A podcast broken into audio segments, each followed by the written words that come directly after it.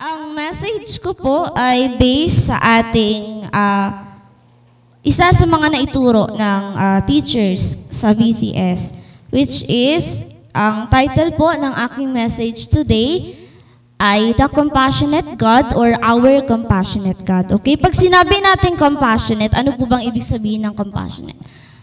Next slide, please.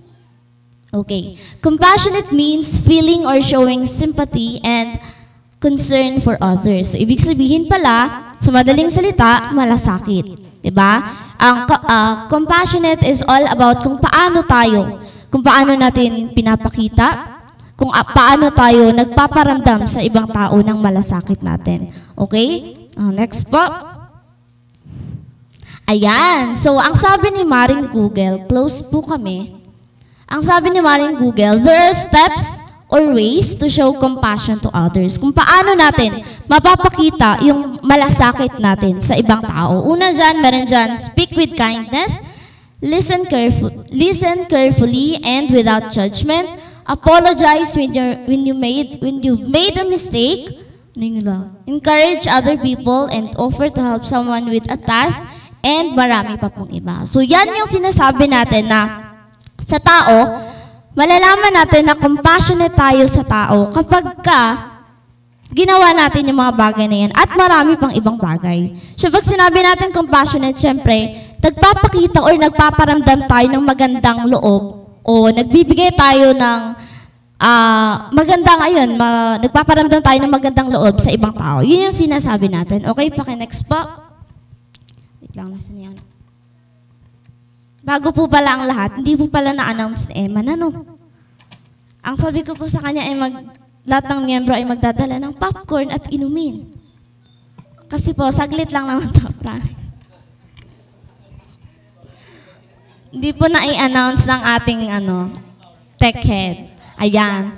Pag ako po ay lumagpas na at matagal-tagal na, Ate Russell, do the honor. Time out. Ganun. Time out. Pero, ayun po. Saglit lang to. Huwag kayong mag-alala. Hindi kayo antukin. Hindi ko sure. Ayan, next po. Nawala na, B. Ayan. So, pag sinabi natin compassionate, compassionate means you are caring to someone, loving and understanding. So, lahat po ba yan pasok sa katangian ng ating Panginoon? Amen. Parang mahina po. Lahat po ba yan? Yes, amen. So, being compassionate means nagpapakita ka ng care sa ibang tao, nagmamahal ka ng ibang tao, at inuunawa mo yung ibang tao. Okay, nag-gets po? Okay. Next po. Okay, ngayon, di ba kanina may pinakita akong steps or ways kung paano mapapakita ng mga tao yung pagiging compassionate nila sa ibang tao. Ngayon naman, pag-aaralan natin, ito yung pinaka-main question ko ngayon. How God demonstrates His compassion for us today. So, paano nga ba natin nararamdaman? Paano nga ba pinaparamdam at pinapakita ng ating Panginoon yung malasakit niya sa atin bilang mga anak niya? Okay, meron po akong five dito. Yung first po, God answers our prayers. Amen po ba tayo dyan?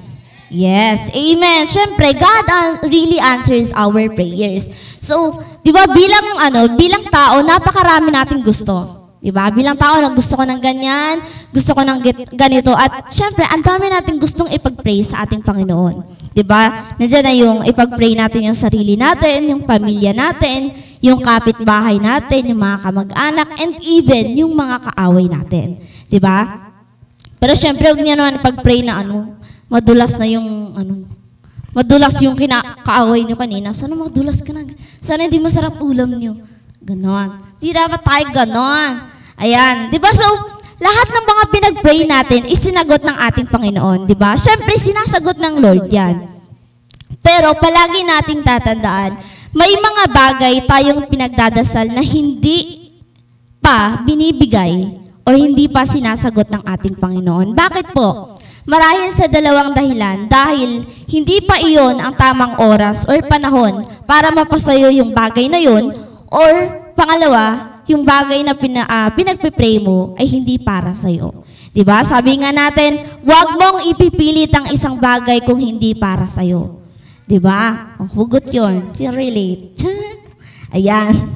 Pero, ayun, dahil nga doon, 'di ba? Ang dami nating pinagpipray. Ang dami nating pinagpipray and sabi ko nga, may tamang time sa mga bagay na 'yon. Pero habang nag-aantay tayo na dumating sa atin yung pinagpipray natin na 'yon, nagkakaroon tayo ng ano? 'Di ba? Nagkakaroon tayo ng doubt, nagkakaroon tayo ng pagdududa sa Panginoon. 'Di ba? Sabihin mo, Lord, lagi ko naman ano to ah, lagi ko pinagpipray, halos araw-araw, halos minuminuto lumuhod ako sa iyo eh. Bakit wala pa din? 'Di ba? Bakit ang pinagpipray ko hindi mo pa rin binibigay? 'Di ba? And kasunod doon, pumapasok na sa, sa isip natin, ah, baka hindi ako mahal ni Lord. Ah, baka pili lang yung ano, baka pili lang yung mahal ni Lord. O kaya naman, ah, baka hindi talaga totoo si Lord. 'Di ba? Kasi tayong mga tao, ano tayo eh, may kasabihan tayo na to see is to believe. 'Di ba? So hindi tayo na ano eh, nagda-doubt tayo agad once na bagay, yung isang bagay na yun ay hindi dumating sa atin or hindi sinagot ni Lord yung prayer natin na yun. So nagkakaroon tayo ng doubt. 'Di ba? Ganun tayong tao. Ganun tayong mga tao, puro tayo doubt. Kaya tandaan po natin, the more na magda-doubt tayo, mas the more tayo na magtiwala sa Diyos. 'Di ba? Kung ang dami mong, Lord, bakit ganito, bakit ganyan? Dami, Lord, parang hindi ka naman totoo ganyan. Mas the more kang mag-pray. 'Di ba? Mas the more mong isik yung presence ni Lord. 'Di ba? Mas maganda yung ano eh, mas maganda tayong mas maganda yung nagsisik tayo, yung kahit na hindi siya dumating, kahit ang tagal, mag-pray tayo na, nag, mag- na mag-pray tayo na mag-pray kasi mas maganda po yun kaysa mag-doubt tayo ng mag-doubt. Kasi pag nag-doubt tayo ng nag-doubt, walang mangyayari. Tayo lang din yung maapektuhan. Isip lang din natin yung maapektuhan. So, X tayo sa mga negative things. ba? Sabi nga po sa Matthew 7, 7 to 9, Humingi kayo at kayo'y bibigyan, humanap kayo at kayo'y makakatagpo. Kumatok kayo at kayo'y pagbubuksan, sapagkat ang bawat humihingi ay tatanggap. Ang bawat humahanap ay makakatagpo, at ang bawat kumakatok ay pagbubuksan. O di ba doon sa verse na yun, nagkaroon tayo ng assurance na lahat ng bagay na ipag-pray natin is ibibigay ni Lord. So why not mag- so bakit nagda-doubt pa rin tayo? 'Di ba? Doon sa verse na yun, ba tayo 7, 7 to 9, basahin yun, may assurance tayo sa ating Diyos. May assurance tayo na galing kay Lord na ibibigay ko lahat ng eh, ah, ibibigay ko lahat ng hihilingin mo sa akin. Ibibigay ko lahat kung ano man yung ipagpipray mo sa akin. Pero syempre, pag nagpipray tayo, wag tayo yung puro hingi tayo ng hingi. 'Di ba? For example, sa mga magulang, yung mga anak natin, pag humihingi ng pag dumaa pumunta, halimbawa pumunta kayo sa mall, ma, gusto nang gusto nang ganyan, 'di ba naiinis tayo? 'Di ba? So bilang ta- tayo, pag nagpe-pray tayo, pag humihingi tayo kay Lord, wag tayo yung ano, yung puro hingi lang ng hingi. Bakit hindi natin ano, bakit hindi natin tanungin yung sarili natin? Lord, yung ipagpe-pray ko po na, yung ipagpe-pray ko ba na to, para ba talaga to sa akin? Will mo ba to talaga, Panginoon? Lord, yung ihilingin ko ba na to ay para ba talaga sa ikabubuti ko, Lord? Kasi po, alam naman natin lahat, lahat ng ibibigay sa atin ng Panginoon ay para lang sa ikabubuti natin. Amen po. Yes, walang ibibigay sa atin ng Panginoon na ikapapahamak nating lahat. So, ano eh, hindi natin pwedeng sabihin na, Lord, gusto ko to ngayon ah. 'Di ba? Lord, gusto ko ng pera. Kasi gusto kong mag-shopping. Ang tagal-tagal ko na kasi hindi nakapag-shopping, Lord. Wala na akong Louis Vuitton. Yan. ba? Wala na akong mga bagong sandals. Wala na akong Prada. Ganyan. Ayan, nagpray ka. 'Di ba humingi ka ng pera ngayon kay Lord? Kasi gusto mong mag-shopping. Eh ngayon, binigyan ka ni Lord. Ayun, sige. Tuwang-tuwa ka ngayon, nag-shopping ka ngayon, pumunta ka sa, pumunta ka sa kung saan mo gusto, binili mo ka na yung gusto mo. Naging masaya ka. Pero kinabukasan, ay di ba, nag-shopping ka, naubos yung pera, ganyan, as in, tapos mo binili mo, kasi minsan nga lang eh, di ba? Eh, pagdating po ng kinabukasan, dumating yung mga bills. Bills ng kuryente, ng tubig, ng internet, at kung ano ano pa yung babayaran. Ano na ibabayad mo? Di ba? Nga nga na. wala ka nang ibabayad. Yun yung sinasabi natin. Yun po yung sinasabi natin na may tamang panahon sa lahat ng bagay. 'Di ba? Huwag tayong magmadali, huwag nating madaliin sa Lord. 'Di ba? Kahit si Lord hindi kagaya ng tao na pag minamadali ay naiinis. Si Lord hindi ganoon, 'di ba? Pero kahit na hindi ganoon si Lord, huwag daw huwag nating mamadaliin si Lord. Kasi sabi nga natin lahat ng bagay na minamadali nakakasama. O, di ba? Tama daw, sabi ni Aaron. Example. Char. Ayan. So, wag nating mamadaliin yung ano, wag nating mamadaliin si Lord sa mga blessings or sa mga ipinagpipray natin sa Kanya. Kasi lagi nating tatandaan, may perfect timing. May perfect na oras ang Panginoon. Alam niya kung kailan niya ibibigay sa iyo yung ipinagpipray mo na yon. So, wag mong mamadaliin ang ating Panginoon. Ayan. So, sabi din sa 1 John 5, 14, 15, hindi tayo nag-aatubiling lumapit sa Kanya dahil alam nating ibibigay niya ang anumang hingi natin kung ito'y naaayon sa Kanyang kalooban. At dahil alam nating pinapakinggan niya tayo, alam din nating ibinibigay niya ang bawat hinihiling natin sa Kanya. O di ba? Lahat ay pwede nating ipag-pray o hingiin sa Diyos. Kahit anong gusto mo para sa sarili mo, para sa pamilya mo, para sa mga kaibigan mo, sa kamag-anak mo ko, lahat pwede. Kasi wala namang impl- imposible sa ating Diyos. 'Di ba? Lahat ng bagay na hinihingi natin ay kaya nating ay kaya ng Diyos na ibigay sa atin. Pero sabi nga natin dun sa 1 John 5, ibibigay ng Diyos sa iyo yung bagay na yan kung yan ay para sa iyo. Kung ito ay naaayon sa kalooban ng ating Diyos. Okay, ayun po. So, pag humihingi tayo, sabi ko nga kanina, di ba, wag tayo nang hingi ng hingi. Lagi nating, ano, magkaroon tayo ng batayan. Tuwing nagpe-pray tayo kay Lord, tuwing humihingi tayo sa Kanya pag may gusto tayo, magkaroon tayo ng batayan. Gawin nating batayan yung, eto ba talaga, eh, Lord, eto ba yung para sa akin? Diba? Gawin nating batayan yun, Lord, eto ba yung para sa akin? And kasunod doon, Lord, kung ano man po yung ibibigay mo sa akin, tatanggapin ko po ng bukal sa aking kalooban. Di ba? Kasi hindi naman natin pwedeng tanggihan yung blessing na binibigay ni Lord sa atin. Kasi para din sa atin yun eh. Mas maganda nga yung blessings ni Lord, ah, yung blessings na nagmumula kay Lord kaysa dun sa blessings na natatanggap natin sa mundong to. Okay, next po. Sabi din sa ano, 'di ba sabi nga ah, last, sabi nga doon sa Mata, ano po yung sabi sa Mateo 6:33? Yes. Very good. Yan, tama po yon. But seek ye first the kingdom of God and His righteousness, and all these things shall be added unto you. So naniniwala po ba tayo doon? Yan, amen po. Sabi ko sa inyo, mabilis lang to eh. Second slide. Pangalawa po, kung paano pinapakita at pinaparamdam ng ating Diyos ang kanyang compassion sa atin. Next po. Oh, babasahin ko na lang. God provides hidden things that we do not ask for or know we need. Diba? Naiintindihan po ba yun?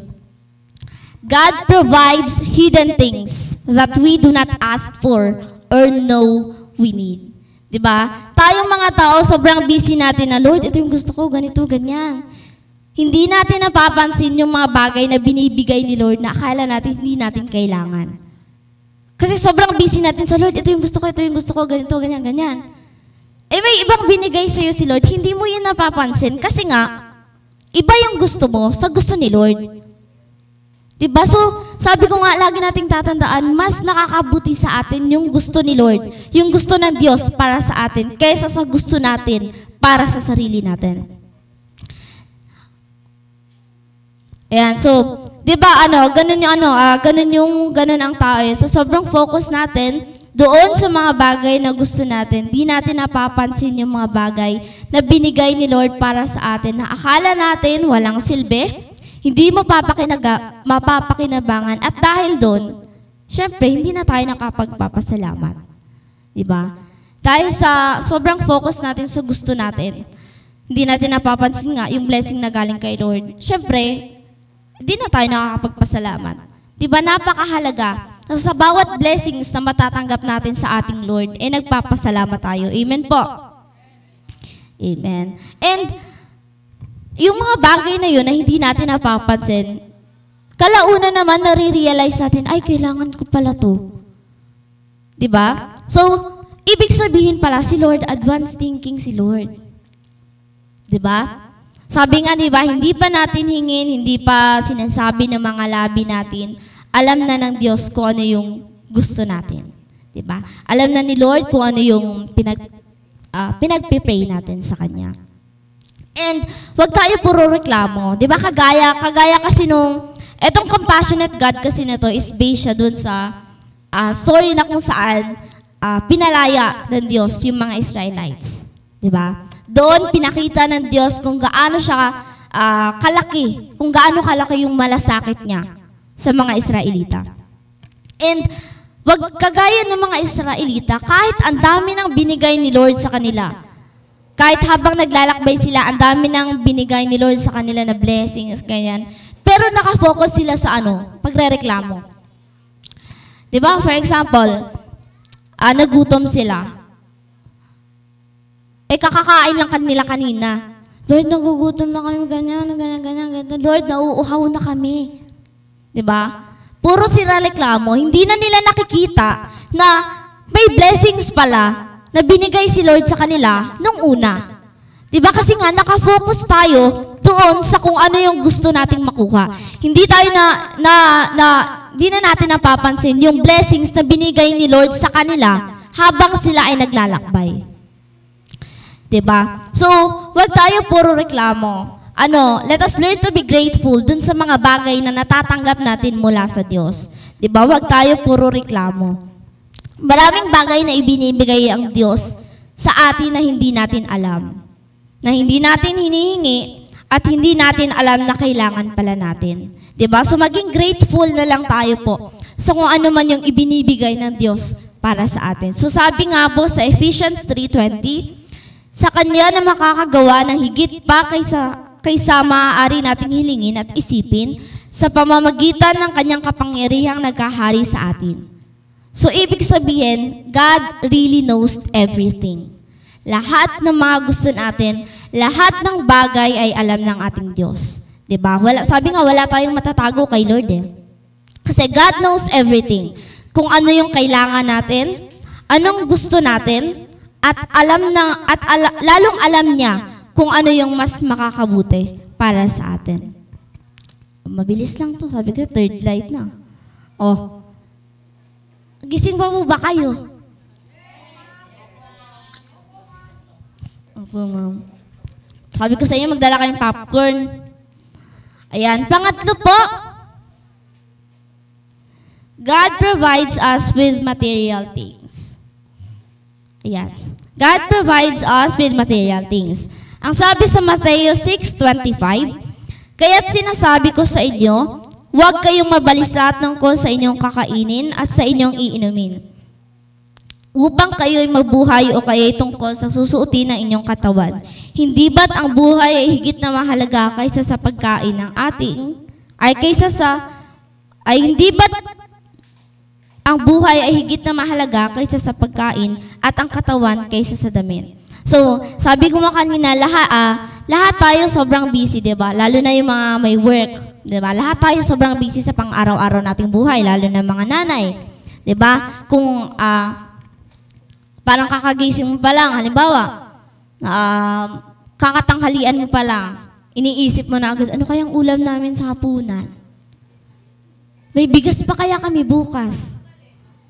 Ay, si Mama Len daw. Ayan, di ba? Lalo yung mga nanay natin, sobrang busy. An- ano kayang kakainin namin bukas? Di ba? O, ano kayang ulam? Ano kayang ulam masarap mamaya? Ano kayang ulam namin? Di ba? Sa bahay po kami, dahil kami na nga lang dalawa ni Heart, lagi naming problema is kung ano yung uulamin namin.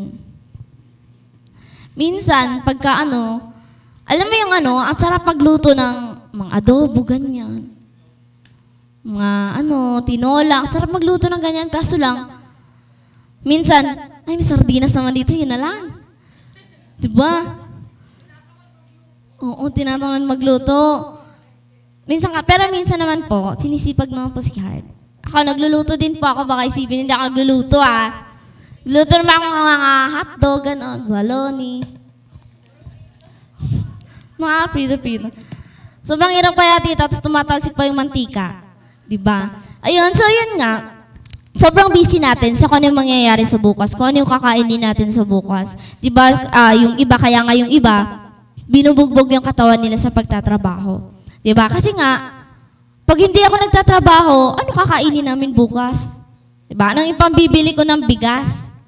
Di ba? And with that, nakakalimutan na natin alagaan yung sarili natin. Di mo si Jello, sumisexy na naman. Taba-taba niyan dati, sabi-sabi niyan dati. Ay, sorry, sorry. Ayan, di ba? So, dahil doon, nakakalimutan na natin yung sarili nating alagaan. Di ba? Kahit yung mga nanay, di ba? Dahil sa sobrang pag-iintindi nila sa mga anak nila, nakakalimutan nilang magpaganda. Nakakalimutan nilang mag-lipstick. Di ba? Nakakalimutan mag-blush on. Di ba? Ganun, nakakalimutan na nila, nakakalimutan ng alagaan yung sarili nila dahil sa pang-araw-araw na kailangan nila. 'Di ba? Lahat ng kailangan natin habang nabubuhay tayo ay kayang i-provide ng ating Panginoon. 'Di ba? Naniniwala nga tayo na God is our great provider. Amen po ba? Yes, amen. 'Di ba? Kasi uh, always remember that God always sustains His people. Hindi niya tayo pababayaan na magutom tayo o magkulang tayo sa kung ano man yung mga bagay na kailangan natin habang nabubuhay tayo sa mundong to. ba? Magtiwala lang tayo kay Lord. Magtiwala tayo sa Kanya kasi ah, kagaya nitong pandemic, 'di ba? Ah, ano, ah, nung kasagsagan ng pandemic, may nagutom po ba sa inyo? 'Di ba nagtatabaan nga pa, nagtatabaan nga daw. 'Di ba? Pero bakit ako hindi? Ba't ganun? Siguro mga, Lord, ilang pandemic pa kailangan ko para tumaba ako ganun. Charot lang. 'Di ba? Nung pan nag-pandemic, hindi tayo nagutom, 'di ba? May nakaka... Ay, di mo sure. Sino yun? 'Di ba? Hindi tayo nagutom. May kinakain pa rin tayo na... Ah, halimbawa, sobrang problema na iniisip natin, Lord. Kasi nga, daming, di ba, ng pandemic, ang daming nawala ng trabaho, ang daming hindi nakakalabas ng bahay, ganyan. Pero, naranasan po ba natin na mawalan tayo ng pagkain sa pagkainan natin? Di ba, hindi po. Di ba, meron naman tayong ano, meron naman tayong masusuot. Di ba? Nung time nga ng pandemic or yung mga may kalamidad, nakakapag-donate pa tayo ng mga damit. 'Di ba? Nakakapagbigay pa tayo ng cash. 'Di ba? So, ganun kabuti ang ating Panoon, Panginoon. Ganun tayo kamahal ng ating Diyos. Sa mga panahon na akala nating walang-wala tayo, siya ang magpo-provide sa ating mga pangangailangan. Sabi nga sa Mateo 6:34, kaya nga huwag ninyong ikabalisa ang para sa bukas dahil ang bukas ang bahala sa sarili nito. Sapat na ang inyong mga suliranin sa bawat araw. Kaya huwag tayong mga problema kung ano kakainin natin. ba? Problema tayo ng ano kayang ulam. O, iniisip ko na, iniisip ko na tuloy ngayon pag uwi ko sa bahay ng kayang ulam namin. Sana all. ba? So wag tayong mga problema kung ano man yung pangangailangan natin. Halimbawa, ah ulam mo ngayon ay ano, tuyo at ano, kape. Sarap kaya nun. 'Di ba? Ang sarap kaya ng ulam mo ngayon, tuyo at kape. Natapos ka ng pagkain. Lord, ano kayang pu- ulam namin bukas? Ulam namin bukas. Pagising mo, may fried chicken na sa lamesa. 'Di ba? So ganun kabait ang ating Lord, ganun tayo kamahal ng ating Diyos. Yung blessing na hindi natin akalain na dadating sa atin, ibibigay ng Diyos sa atin 'yan. 'Di ba? Sabi ko nga kanina, kapag yung bagay na yun ay alam ng ah, para sa ikabubuti mo, ibibigay at ibibigay sa iyo ng Diyos 'yan. 'Di ba? Huwag tayong problema kasi may assurance naman tayo eh. Kay Lord, sure yung assurance natin na hindi niya tayo pababayaan. Sabi nga kanina, 'di ba? Doon sa unang ah, unang slide natin is 'di ba God answers our prayers. So sabi nga doon sa Matthew 7, 'di ba? Na humingi kayo at kayo ibibigyan. 'Di ba? May assurance na tayo. Hindi na natin hindi na tayo kailangan mag-doubt. Hindi na natin kailangan mamroblema sa mga bagay-bagay. Di ba? Ibigay na lang natin kay Lord, hala, hayaan na lang natin. Di ba? Kasi God will provide. Di ba? Hindi niya hahayaan na ah, hindi niya tayo pababayaan yung mga anak niya. Okay? Pero tatandaan natin na the more na nagpe-pray tayo, mas the more na parang nakafocus na tayo, di ba? Mas the more na nagpe-pray tayo ng isang bagay na yun, the more na nakafocus na tayo doon. Lagi natin tatandaan na hindi dapat ang material na bagay, hindi dapat yung Louis Vuitton na bag, hindi dapat yung Prada, yung maging center ng buhay natin. 'Di ba? Ang sinasabi ko lang hindi dapat yung binibigay ng mundo, hindi tayo dapat doon nakafocus. 'Di ba? Hindi dapat yung hindi dapat 'yun yung pangunahing goal natin sa buhay. Kasi 'di ba pag may gusto tayo, hindi tayo titigil hangga't na, hindi natin nakukuha 'yun. 'Di ba? Pag may gusto tayo, gagawin natin lahat ng paraan para makuha lang natin yung bagay na gusto natin na 'yon. So ibig sabihin, nagiging center na ng buhay natin yung nabibigay o nakukuha natin sa mundo. Hindi na natin, ah, at dahil doon, nakakalimutan na natin kung ano yung dapat mas pagtuunan natin ng pansin. Which is, yung mga bagay na ikakatuwa ni Lord. 'Di ba? Dahil sa, may mga tao na nagiging center na sa kanila yung isang pina, ah, isang bagay na gusto nilang pinakamakuha ginagawa nila lahat, nakakagawa na sila ng hindi maganda. And syempre, nakakalimutan na nila gawin kung, ayo, kung ano yung dapat mas gawin nila habang sila ay nabubuhay. So, lagi natang tatandaan, habang nabubuhay tayo, dapat ang gagawin natin ay kung ano yung ikakagalak ng ating Panginoon.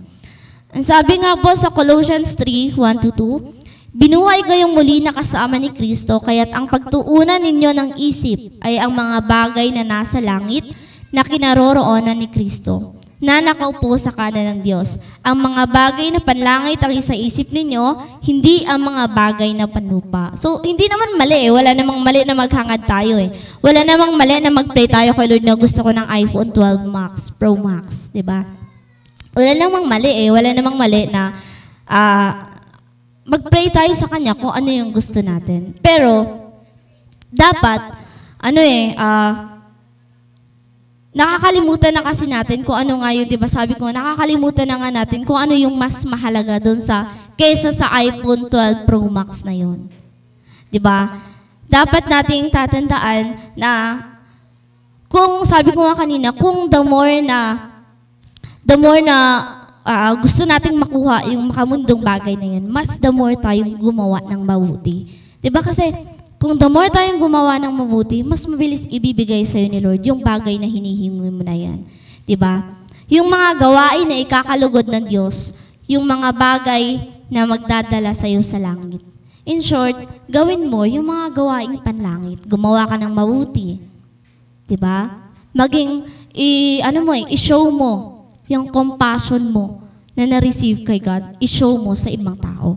I-show mo doon sa mga kapwa mo tayo, tao. Sabi nga sa Matthew 16, 24 to 26, Sinabi ng Diyos sa kanyang mga alagad, ang sino mang nagnanais sumunod sa akin ay kailangang itakwil ang kanyang sarili. Pasanin ang kanyang krus at sumunod sa akin. Ang naghahangad na maligtas ng kanyang buhay ay mawawalan nito, ngunit ang mawalan ng kanyang buhay alang-alang sa akin ay makakakamit nito. Sapagkat ano ba ang mapapala ng isang tao, maka- makamtan man niya ang buong dagdig, ngunit mapapahamak naman ang kanyang sarili. Ano ba ang maibaba, maibabayad ng isang tao para mabawi niya ang kanyang buhay? 'Di ba? So, alam niyo po ba yung ano video sa YouTube na may mga tao na binigyan sila ng tigi isang krus ni Lord? Habang naglalakbay sila, papunta doon, ah, so, Ewan ko ba sa mga yun, saan pupunta yun? Habang naglalakbay sila doon sa papunta kay Lord, may pasan-pasan silang cruise. Kaso, sa bawat paglalakbay nila sa bawat daan, may iPhone 12 Max, unang stop. Kinuha niya. Pangalawang stop, may 1 million. Pangatlong stop, merong material na bagay ulit. Nang dahil sa bigat ng kanyang mga nakuha, nang dahil sa bigat na akala niya, yun yung mas mahalaga, yung mga bagay na nabibigay ng mundo, akala niya, mas, na, suma, mas sasaya siya doon. So pinutol niya yung krus niya. Kasi mabigat na nga eh. ba? Mabigat na kasi yung mga perang dala niya, yung iba't ibang klase ng cellphone, yung titulo ng lupa't bahay, 'di ba? Sobrang bigat na ng mga kayamanan na nabigay ng mundo na dala-dala niya. So ang ginawa niya, pinutol niya yung krus niya. Pagdating doon sa isang parang pangpang siya, ganyan, isang pangpang, na kung saan, yung cross pala na yun, kaya pala ang bigat at kaya pala sobrang haba, yun pala yung gagawin niyang tulay. Yun pala yung gagawin niyang tulay para makasama niya si Lord. Para makapunta siya sa piling ni Lord. Eh ang kaso, sobrang iksi na yung krus niya. Hindi naabot doon sa kabilang pangpang. Ang nangyari ngayon, hindi siya nakatawid. 'Di ba? So yun yung sinasabi natin na wag tayo, wag nating i-focus yung sarili natin habang nabubuhay tayo. Wag nating i-focus yung sarili natin sa mga material na nabibigay ng mundo. 'Di ba? Palagi nating isaalang-alang yung ay nakita mo yung isang milyon, ay pag ah, paglagpas ko pagdating ko kay Lord, 5 million na to. 'Di ba? Lagi nating iisipin, mas better yung ibibigay ng Lord sa atin pag sinunod natin kung ano man yung gusto niya. So, simple lang. Kung gusto mo ng pangmatagalang saya, gawin mo yung mga bagay na makalangit. Huwag mong idepende ang buhay mo sa nabibigay ng mundo kasi lahat yun nawawala. O, lahat nawawala. Lahat nawawala. Di ba? Sabi nga natin, hindi natin madadala yung mga kayamanan yun sa langit. Di ba? Mali mo, wala palang signal sa, sa langit. Naka-iPhone 12 ka. Oh, wala ring silbi yung iPhone 12 mo. Walang signal sa langit. Di ba? So, hindi natin madadala yung mga bagay na yun eh. Kung yung mga bagay na nakukuha natin sa mundo, nakala natin, ay, okay na ako pag nakuha ko to. Pero mas may better pa pala pagdating mo sa langit. Di ba? Gusto mo ng iPhone 12 Pro Max? Pagdating daw, iPhone 15 ibibigay sa'yo ni Lord. Ha? May signal na yun, iPhone 15 na yun eh. Charot. Diba? So ano eh, um, mag-focus tayo. So kung ano yung mas makakapagdala sa atin sa langit. Diba? Kasi the more na nagpo-focus tayo sa nakukuha natin sa mundo, the more na nalulunod tayo. The more na nagpo-focus tayo sa kung ano yung makukuha natin sa mundo, the more na mahihirapan tayong makasama si Lord. Kasi every step of the way, kapag ka sinenter mo yung bagay na yun, ka, makakagawa at makakagawa ka ng bagay na hindi ikakalugod ng Diyos. Diba? May nga nanakaw nga para lang makuha yung ganito. Diba? So, mag-focus lang tayo sa kung ano yung nakahanda. Kung sa kung ano yung hinanda ni Lord sa langit para sa atin. Diba? Kaya hanggat may oras pa tayo, ganyan, hanggat mga sex pa tayo, mag-focus tayo dun sa kung ano yung mas importante, which is yung mga gawain na ikakagalak ng ating Diyos. Amen po? Ayan. At sabi sa Philippians 4:19 to 20, At buwat sa hindi mauubos na kayamanan ng Diyos, ibibigay niya ang lahat ng inyong kailangan sa pamamagitan ni Kristo Jesus. Purihin ang Diyos at Ama magpakailanman. Amen. O, yun po yung sabi. So, ibibigay, may assurance na tayo galing sa ating Panginoon. So, wag na tayo mga problema kung anong ulamin natin mamayang gabi. Mali mo, may ano na yan, may andoks, ah, may baliwag, sarap naman. Sino ba may ulam nun, pakain na lang po sa inyo. Ayan. Next po. Pang-apat. Oh, isa na lang. Sabi ko sa inyo, mabilis lang to eh. God equips us spiritually. He gives us all we need for every work. So sa mundo kasi natin, ang daming temptation. Lahat po ba tayo natukso na? Yes. Lahat tayo natukso na. Huwag niyo sabihin hindi kayo natukso ah. Kahit na may high blood kayo, makain kayo ng mataba-taba.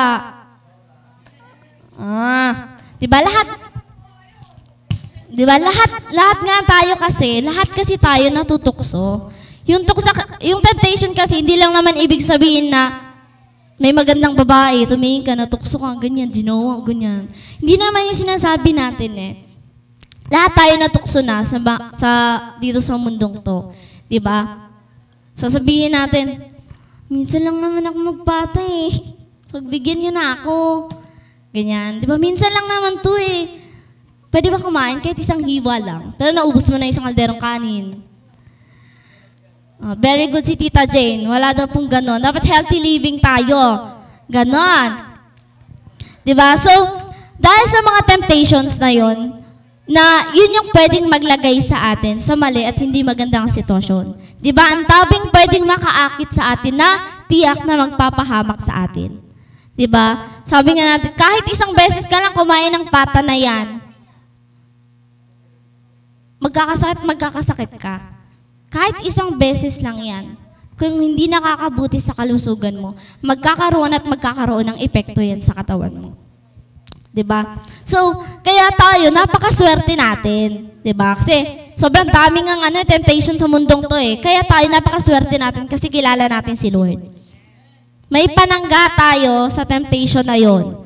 May sandata tayong magagamit panlaban sa mga temptation na 'yon. Ano po 'yon? Tama. Tamaan ako dito.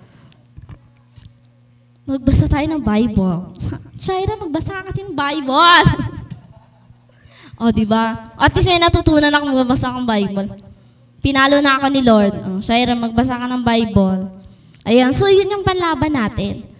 Ang panlaban natin sa temptation na nandito sa mundo, yung salita ng Diyos. Di ba? Pagka ano, may ano dyan, masarap na ulam na bawal sa'yo. Layuan mo ako sa tanas. Ganon. Tigil, ano na lang.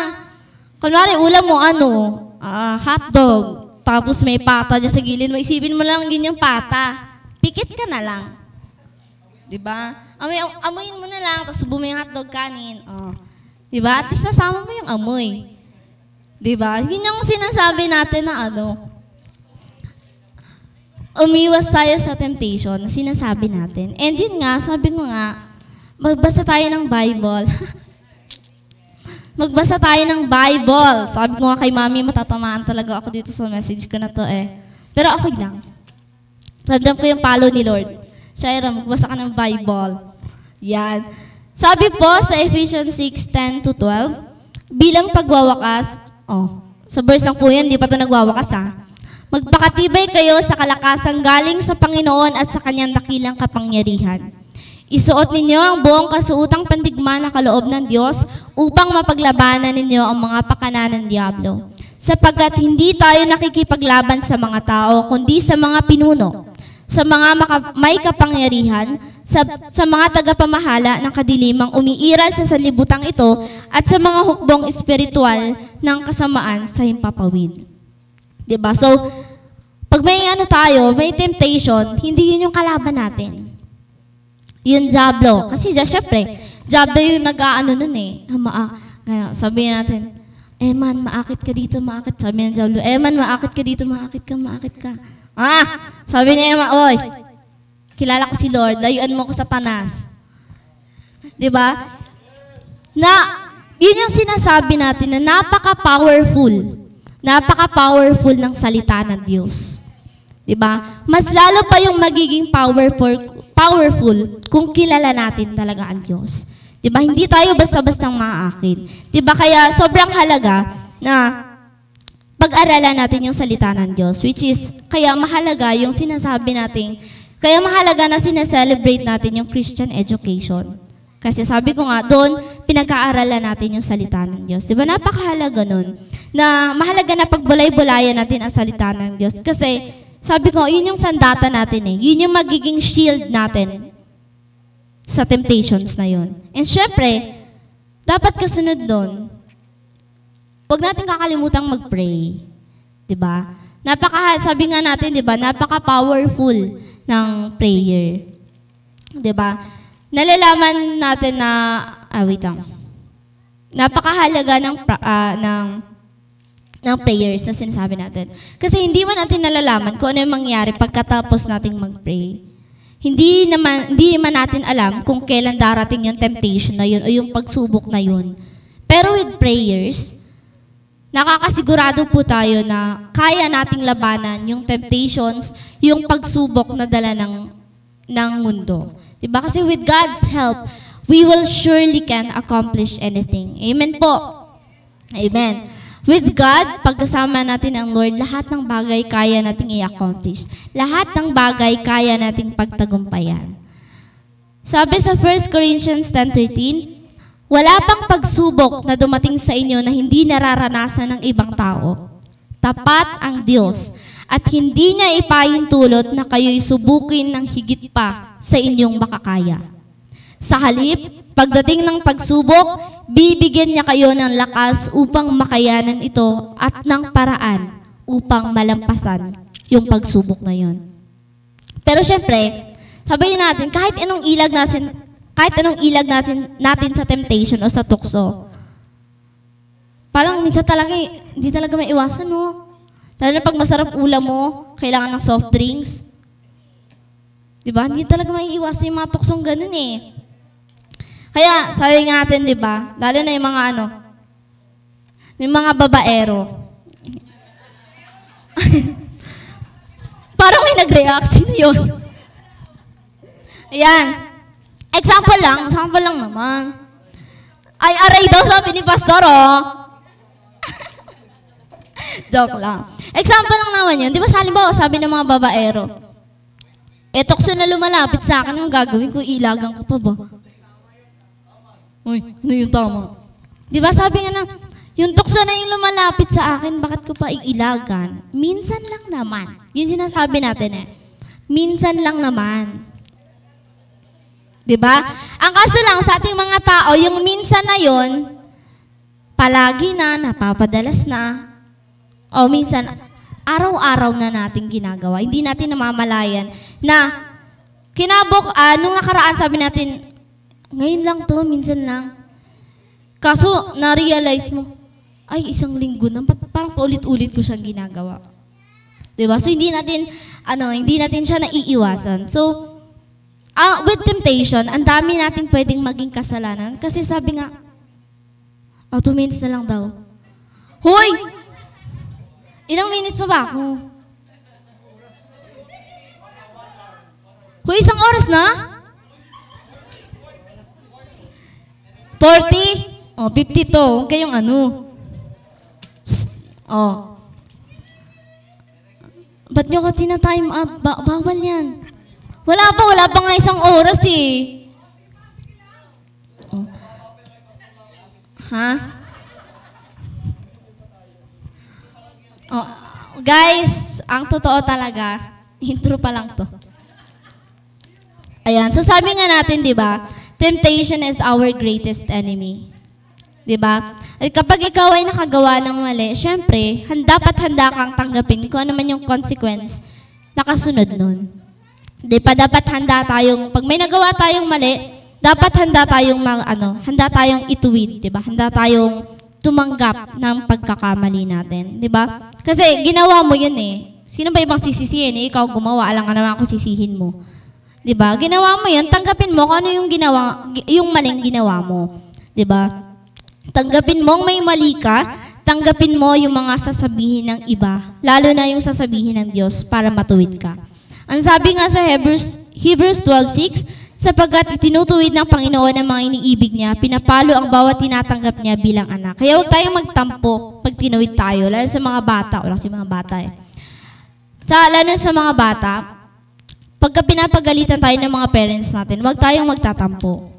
'Di ba? Kasi kagaya ng parents, ay yung mga parents natin, 'di ba? Pag pinagsasabihan tayo, para lang 'yon sa mga para lang 'yon sa ikabubuti natin. 'Di ba? So, tatanggapin natin. Ba't tayo magtatampo? Eh, ikaw gumawa ng kasalanan, alam nga may sisi mo sa nanay mo. 'Di ba? Ikaw yung gumawa ng kasalanan, then accept mo yung consequence na ginawa mo. 'Di ba? Tanggapin natin kung ano man yung naging resulta nung ah, naging pagkakamali natin. Kasi lagi nating tatanda, sabi nga natin, di ba, lahat ng magulang gustong mapabuti ang anak, lalo pa, paano pa yung Diyos natin? Di ba? Lahat tayo mahal niya. La, paano pa si Lord? Lahat tayo mahal niya. So, ibig sabihin, pag pinapalo tayo ni Lord, gusto ni Lord na may matutunan tayo sa bagay na yun. Gusto ni Lord na may matutunan tayo sa pagkakamaling ginawa natin na yun. Kaya wag tayong magtatampo. Di ba? Huwag tayong magtatampo pag pinalo tayo ni Lord. Ayan. Oh! Last na. Sabi ko sa inyo. Maiksi lang to eh. Sabi ko nga 10 minutes lang ako eh. Last po. Oh, nakaguminhawa na ng maluwag-luwag ah.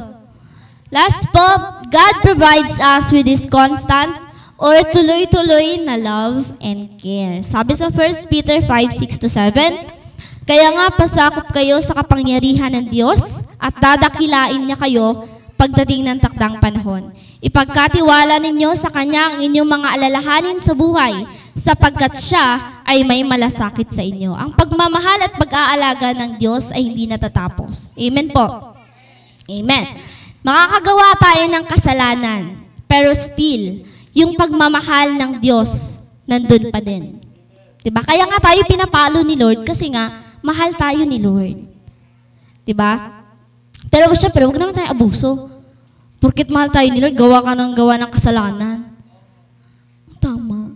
'Di ba? Huwag tayong abuso. 'Di ba? So, pag pinagpapala tayo kay ni Lord, let's give back to God. 'Di ba? Paano tayo makakapag-give back kay Lord? By making Him proud. 'Di ba? Let's make Him proud. Paano ba natin mapaproud si Lord? Siyempre, by doing the things na ikakagalak ng Diyos sa paggawa ng mabuti. Amen po.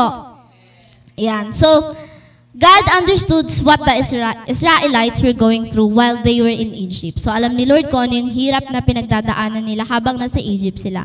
Alam ni Lord kung gaano na sila nasasaktan, nahihirapan. And God also prepared a bountiful land for them. Kaya yung sinasabi ko na huwag tayong magmadali kasi may bagay na hinanda at nakalaan na ibibigay si Lord na para sa atin. So habang nagta-travel yung mga Israelites, paalis ng Egypt, God knew, alam ni Lord kung ano yung pangangailangan niya, nila, and He provided for their needs. Ganon, pinakita ng Diyos yung malasakit niya sa mga Israelites. So, God cares for us too. Huwag nating iisipin na, ay, hindi ako mahal ni Lord, hindi pa binibigay yung gusto ko. God also cares for you. Lagi nating tatandaan yun. And God is doing the same, the same things to us ngayon. Naiintindihan niya yung mga pag, ah, yung sakit, yung paghihirap na pinagdadaanan natin. He is answering our prayers and He provided, providing our needs. 'Di ba? God also prepares the best for us. Kaya huwag tayo magmamadali. And part of His best plan is for us to be healthy and well. Pa sa last slide po. Ayan. We have received God's compassion. Now, shower that compassion to others. Okay? Na, pakiulit nga po. Yeah. Ready po ba tayo na i-shower yung malasakit na galing kay Lord? Amen. Dapat, syempre, lagi-lagi tayong ano, dapat i-ano talaga natin. Ipamahagi natin sa iba yung pagmamahal na natanggap natin kay Lord. Iparamdam din natin sa iba. So, magtiwala lang tayo kay Lord dahil all things are possible with God. Walang imposible, lahat ibibigay niya. And let's trust God because God will surely and definitely will make us well. Sabihin po natin with declaration, God makes us well. Sa pangalan ng Ama, ng Anak, ng Espiritu Santo. Amen.